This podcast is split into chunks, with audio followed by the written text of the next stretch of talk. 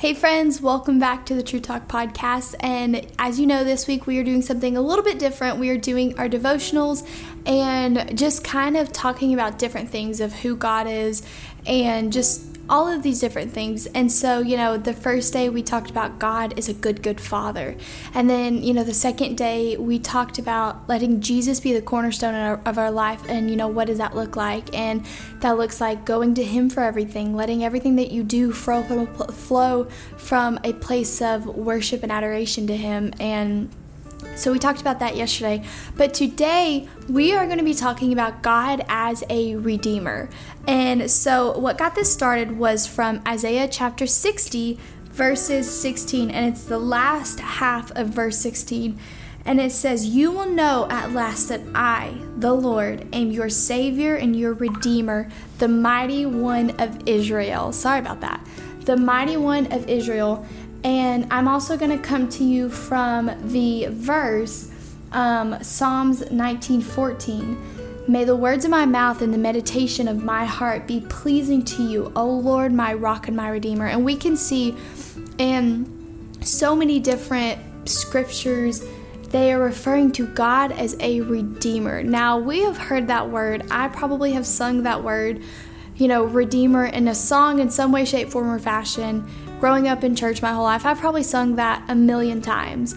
But it's one of those things you can sing it and you maybe have a semi idea of what it is, but you don't really look into it as to what it means.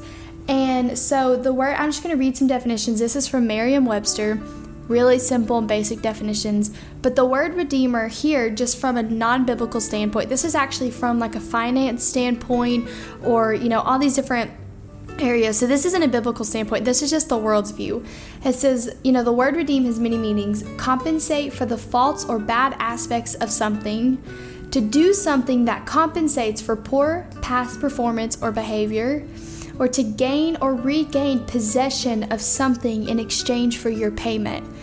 And, you know, as I was sitting here and I was thinking about, you know, God is our redeemer. No matter what we have done in our life, no matter how, you know, sinful it seems or how far away from the Lord it seems, He can still redeem you. He can still pull you back in. He can still save you because He is a redeemer. It is who He is. He's a good Father and He is the cornerstone of our faith and He is everything, but He is also a redeemer. I have seen so many redemption stories, and even in my own life, I have seen personal redemption stories of God taking something and turning it for his good, turning it for our good, bringing glory to his name. Now, was it hard at times? Yeah, it was. But this is where we had to have trust and hope in God that say, God, you are a redeemer. So I believe you're going to turn the situation around. And as I was thinking, I was like, you know, the way that we get redeemed, the way that God is a redeemer, um, from the New Testament perspective, you know, even in the Old Testament, it was the same thing, but they still saw God as a redeemer but it came by sacrifice.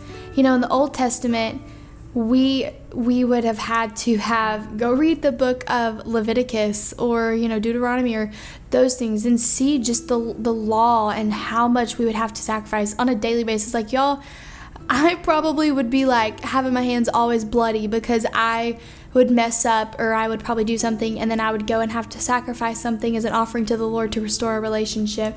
And you know, sacrifices and offerings in the test in Old Testament symbolize giving grace to God and were intended to mend the relationship between people and God. And I was reading and just kind of doing a little bit of research on this and it was really really interesting on on this website. You know, it talked about how God actually was the first one to ever sacrifice something, something physical. And I thought, how how crazy is it is that God was the first to sacrifice something on the earth and the last to sacrifice something that had meaning. You know, now people still sacrifice to their gods to this day or, you know, their higher powers or whatever they believe that isn't the Lord. They still sacrifice to it, but it holds no power. It actually puts them in even more bondage and, you know, anything. But God was the first one to sacrifice something whenever He made clothing for Adam and Eve when they messed up and they realized they were naked. God went out, and it's one of those small little verses that we probably miss out on or we, we tend to skip over. But God actually went out and killed an animal for Adam and Eve to bring them clothes to cover up their shame, to, to cover them up so that they would feel protected. God did that sacrifice. And so, therefore, we see in that moment, he healed something in them. He, he, he did something for them to show his love. And then again, the last one, it, he was the last one to do a meaningful sacrifice, which is Jesus sending the Lamb, the Son of God, the, the perfect, blameless Lamb. He sent Jesus to the earth, and Jesus lived a sinless and blameless life, walking as the Son of God, understanding who his Father is, and sacrificed himself.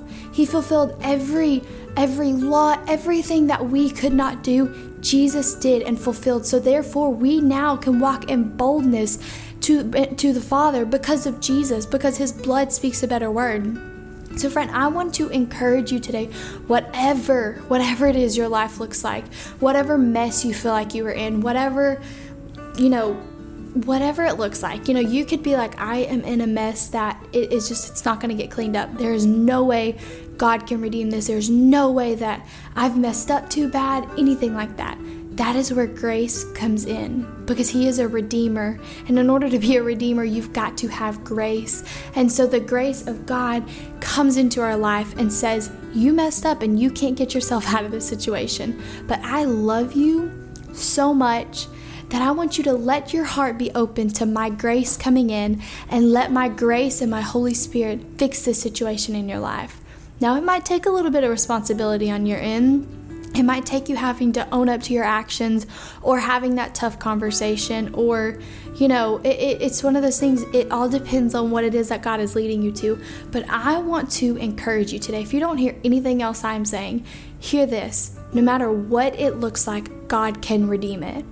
No matter how far gone they are, God can redeem it. Keep praying, keep interceding for that person, keep praying for the prodigal son, and pray that he comes home. Keep praying for that, that daughter that just wants nothing to do with the Lord because she's had so many heartbreaks. Pray that God would use you to show the love of God in that person's life and show that no matter what happens, they God can redeem their story. And I want to speak that over you today that no matter what happens in your life, God can redeem your story no matter how far away you feel, no matter how, how guilt ridden you feel, the enemy's trying to make you feel, just know that you've already have a you already had a lamb laid on the altar before God for you. And so you just have to accept that and surrender to him and let him come into your heart and let him be the Lord and Savior your, of your life and believe that Jesus Christ is the Messiah. He is the one who saved us and you can walk free you can walk in freedom. Don't let the lies and, and your shame and your past or whatever hold you in bondage and stop the grace of God from flowing on your life. I want to encourage you understand God is a redeemer today. It's not because of anything that you did, but it is because of His love for you. It is because of His heart wanting to know more of you, wanting to walk into relationship with you, wanting to bless your life in so many ways that you didn't even know were possible. Friend, God is a redeemer today, and He wants to redeem your story, no matter what it is, no matter how good you feel like your story is, or how far away and bad your story is. God wants to redeem your story, and He wants you to know how much He loves you today. I love you, friends, and I hope that this was encouraging. Come back tomorrow for another one of our devotionals, and I am just so excited for what God is going to do with this. I hope that this has touched your life or impacted in some way, shape, form, or fashion.